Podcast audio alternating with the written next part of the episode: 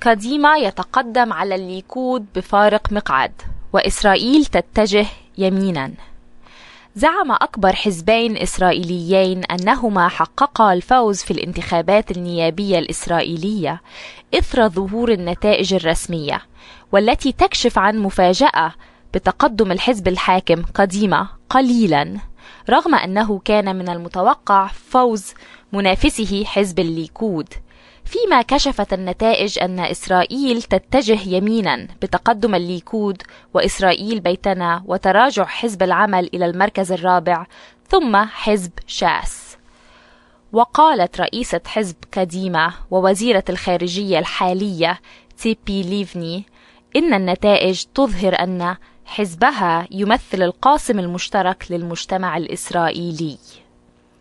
ودعت ليفني زعيم حزب الليكود بنيامين نتنياهو إلى احترام اختيار الإسرائيليين والانضمام إلى حكومة وحدة بقيادة كديمة.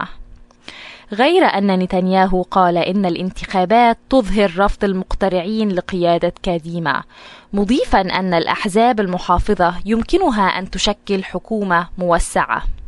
وقال سأشكل الحكومة المقبلة بعون الله.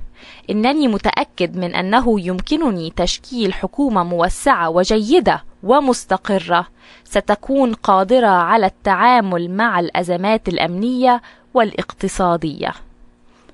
وبحسب وسائل الإعلام الإسرائيلية فقد حصل حزب كديمة وهو حزب وسط يميني أسسه أرييل شارون عام 2005 على 28 مقعدا وهي النسبة نفسها التي يحتلها الحزب في الكنيسة الحالي مقابل 27 مقعدا للليكود أي ضعف مقاعده التي يحتلها في الكنيسة الحالي إذ يحتل حاليا 12 مقعدا فقط. وكانت صناديق الاقتراع قد أغلقت ليلة الثلاثاء بعد نهار طويل شهد منافسة ساخنة جرت في ظروف جوية شديدة البرودة.